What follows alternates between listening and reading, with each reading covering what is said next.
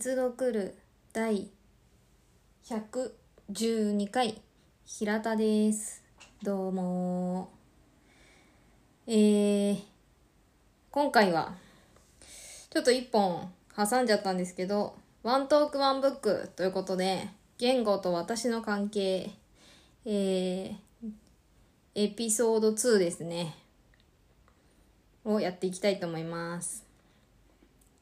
うんと、言語と私の関係っていうテーマで、今一冊ずつ本を選んで、一つのエピソードで一冊の話をしております。えー、前回はメイサートンの回復までっていう本の話をしました。これは、言語、うん、自分の言葉と自分の関係って感じだったなって思うんですけど、メイサートンの回復までっていうのは。えっ、ー、とまあそしてとともに社会、うん、自分という個人の言葉と社会化された、うん、言葉言語化するっていう過程で言語っていうのは私は社会化社会そのものでもあると思ってるんですけどそのまあ自分と社会の関係でもあるのかなとか思いつつ、メイサートンの話をしました。で、今回は、えー、ハングルへの旅、茨城のりこさんの作品の話をしようと思います。これは朝日文庫から、えー、出ている本です。茨城のりこさんは、えー、詩人として大変有名な方ですね。えー、自分の感受性くらいという詩が有名だと思う。あの、他にも有名な本が、本っていうか詩が、詩集がいっぱいあの出てるんですけど、今自分の感受性ぐらいを検索している。と。本がどっかにあるんだけどちょっと。遠い。用意しとけばよかった。えー、っと。これ書いてあるかな？あと。自分の感受性くらいっていう。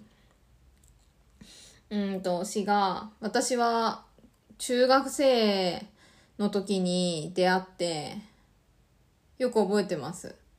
友達、中学2年生の時かな？に、親友のクラスに顔を出したら、そこに貼って、貼り出されてた、この詩が。あともう一個なんか貼り出されてたんだけど、それが何だったか思い出せないんですよね。貼り出されてて、で、衝撃を受けてメモをして、で、ずっと持ってました。その後ね、なんかの本で見つけたか、調べたのかなインターネットで。覚えてないですけど。あの、その時、中学生の時の私はすごく衝撃を受けた詩でした。読もうかな。本の話せよって感じだっけ。えー、茨城のり子さんの自分の感受性くらい。パサパサに乾いてゆく心を人のせいにはするな。自ら水やりを怠っておいて。気難しくなってきたのを友人のせいにはするな。しなやかさを失ったのはどちらなのか。苛立つのを謹慎のせいにはするな。何もかも下手だったのは私。初心消えかかるのを暮らしのせいにはするな。そもそもがひ弱な志に過ぎなかった。ダメなことの一切を時代のせいにはするな。わずかに光る尊厳の放棄。自分の感受性くらい自分で守れ、バカ者よ。という詩です。バカ者よ。ちょっとなんか、噛んじゃった。これすごい、すごいいい詩なんですよ。あの、読んだことない方がいらっしゃったらね、ぜひ見てもらいたいです。私はこの詩が本当に好きですね。子供の時から。なんか、なんだろう。うーん、環境のせいにしたり、人のせいにしたり、時代のせいにしたりした時に読みます。そうなんです。で、その、やっと本題だ。茨城のり子さんが、あ、これはね、ちょっとまあ、どっかにあんだけどな。茨城のり子さんの詩集が、谷川俊太郎さんの、あのー、編集で、出てるんですね。岩波文庫からだったと思うんですけど、一応それ、あの、書いておきます。概要欄に。で、えー、その茨城のり子さんが、ハングルへの旅という本を出されてるんです。知らなかった、ずっと本当に。最近知りました。えー、50歳になられてから、で、旦那様と死別してから、ハングルを学び出したそうなんですよ。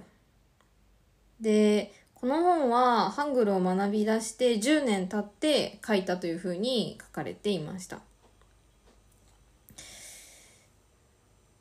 なんか、うーん、まあ、一概にそうと言えるわけじゃない、別に。あの、個人的な感想なんですけど、そしてまあ、なんか、うん、面白いなと思ってるのが、私が好きな作家さんは結構日本語以外の言語をやっておられる方が多いなって思いましたね。この茨城のり子さんもだし、田和田陽子さんもだし、村上春樹さんも。そうだし、あと、えっと、あれ。内田洋子さんか。内田洋子さんもだしなんかあのまあたまたま私がの、うん、好きな作家さんがそうなだけではあるんだけど。でもなんかジュンパラヒリーさんもそっか。そうだし。面白いですね。そういうのは。何か関連性があるのかもしれない。でこの「ハングレの旅」っていう本は茨城さんがハングルを学ぶ中で、えー、出会った人とか、まあ、状況とか、そしてやっぱり詩人なので、そのハングルと日本語と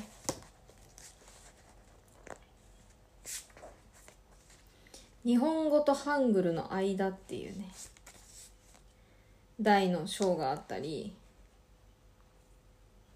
いや、なんか、なんかっていうのがあるけど。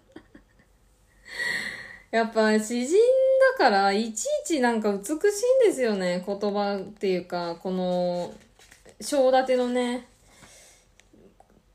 ところとか、あとはちょっとした文章が本当にハッとさせられるから、それだけでも楽しいです。茨城のり子さんの文章って面白いなっていう。そして、彼女はあのー、彼女の生活のことが写真のカラーの本になったりとかしてるんですけどすごくその生活に密着した人だったんですよね。うん。まあ女性が家のことをやるっていう時代に詩人であったと同時にその誇る、まあ、わかんないですけどね。あのご本人に聞いたわけじゃないんでわかんないですけどまあそのこうやっていろんな資料から見させてもらうとその誇りを持って家の仕事をやっていた詩人であるということと多分同じくらい。そういう感じがあってでこの茨城のり子さんはその旦那様と死別されて死別された後に書かれた詩集とかもあるんですけどすごくねうん。なんかちょっと言葉を失っちゃう感じですね。それはうん悲しみとかそういうこともなんだけどその彼女の純粋なというかまっすぐな愛だったり失ってしまったことだったりそういったことへのその素直な反応として出てくる言葉のうんなんかそぎ落とされてる感じとかが本当にこうやって言葉で感想を言うのが本当になんていうかなんていうんですかねあの合ってない感じのすごくいい刺繍があって、まあ、そういう方なんですよね。なのですごくやっぱり言葉への感性が全然違うまあ違うというかそう鋭いっていうか人より人より鋭くかつ生活に合った地に足がついた言葉を使う人なのでめちゃくちゃ面白いんですよこの本。なんかでこの本の中で茨城さんはそのハングルという、まあ、なんでねハングルって書いてるかとかも説明されてるんですけどでこの言葉を隣国語というふうに書いてるんですね。隣の国の語と書いて隣国語。それもすごくいいなって思いましたね。うんなんか自分の心情に一番合う言葉を見つけるその人が使っている言葉ではなくて自分の中から出てくる言葉で探してそれを使ってみるっていうことをまあずっとされてきた方だからこそだと思うんですけどそういう言葉の選び方が面白いしなんかグッとくるっていうか私はそれぐらい考えているのかな言葉をその書く時にっていうのをすごくねなんか考えられてそういった面でも面白い。なんか日本語こうハングルの話してるんですけどしかももう茨城さんがもう危機として書いてんの。すっごい嬉しそうに書いて見えるんですよ。本当に楽しいし好きなんだなっていうのが伝わってくる。でそういうのも、なんか、いいですよね。純粋、なんて言うんですかね。なんかこんな、言語と私の関係とか言ってテーマ作って今私は本を選んで喋ってますけどなんかそんなね そんななんかちょっとかっこつけたみたいなことしなくても別にいいじゃんねみたいな気持ちにもなって嬉し恥ずかしみたいな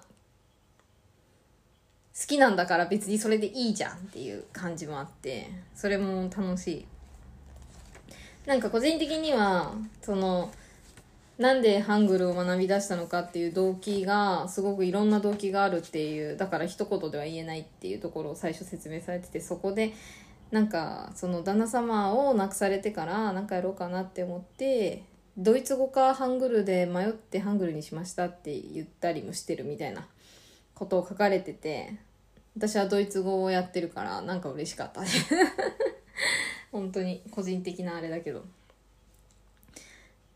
それにどうなんですかね。私は最近仲のいい友人が日本人の友人ですけど韓国語がペラペラペラペラって言い方もあるか。あの韓国語がよく喋れるし書けるんですねその友人が。で、彼女から、あの、ハングルの文字ぐらいはやっといたらって言われて、えっと、本当にこの前、ハングルの問題集を終えました。一通り一応読めるようにはなったけど、全く発音は壊滅的ですね。文字だけ覚えたっていう感じで。でも、文字だけ覚えて、このハングルへの旅を読むと、さらに楽しいですねやっぱあのドイツ語もそうだけど。ドイツ語をちょっと分かるようになってから田和田先生の本田和田由子さんの本読むのめちゃくちゃ楽しいからやっぱこういうのはいいなって。うん。知識って知ってると楽しくていいなって思いますね。すごい安直な感想だけど。なんかいろんな楽しみ方を選べるようになっていいなって思います、まあ、そういう個人的な感想もありつつで。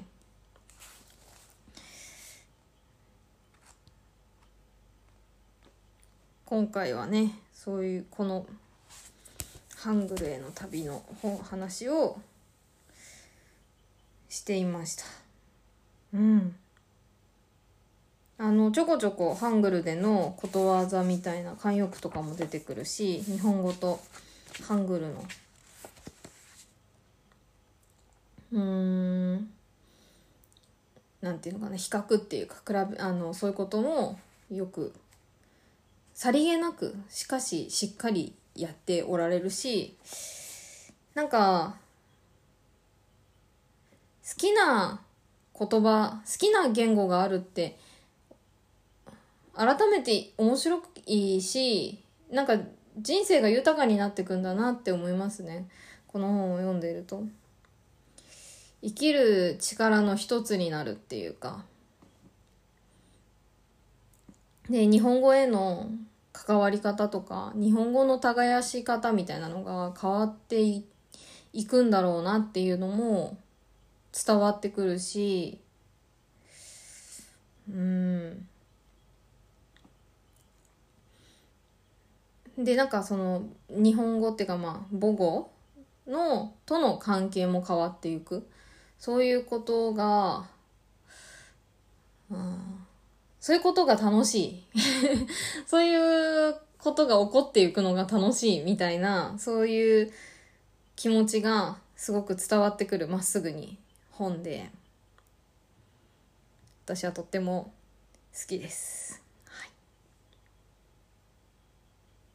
あとは普通にあの、外国語を勉強されてる方とかは、あの、励みになると思います あの、茨城のり子さんですら、やはりこんな感じなのかみたいなのも励みになります。あんなに日本語使いこなしてる方だけど、なんていうんですかね、外国語学習あるあるみたいなことがいっぱい 書いてあってちょっと使ってみたらなんか怒られたとか 発音が違うとか。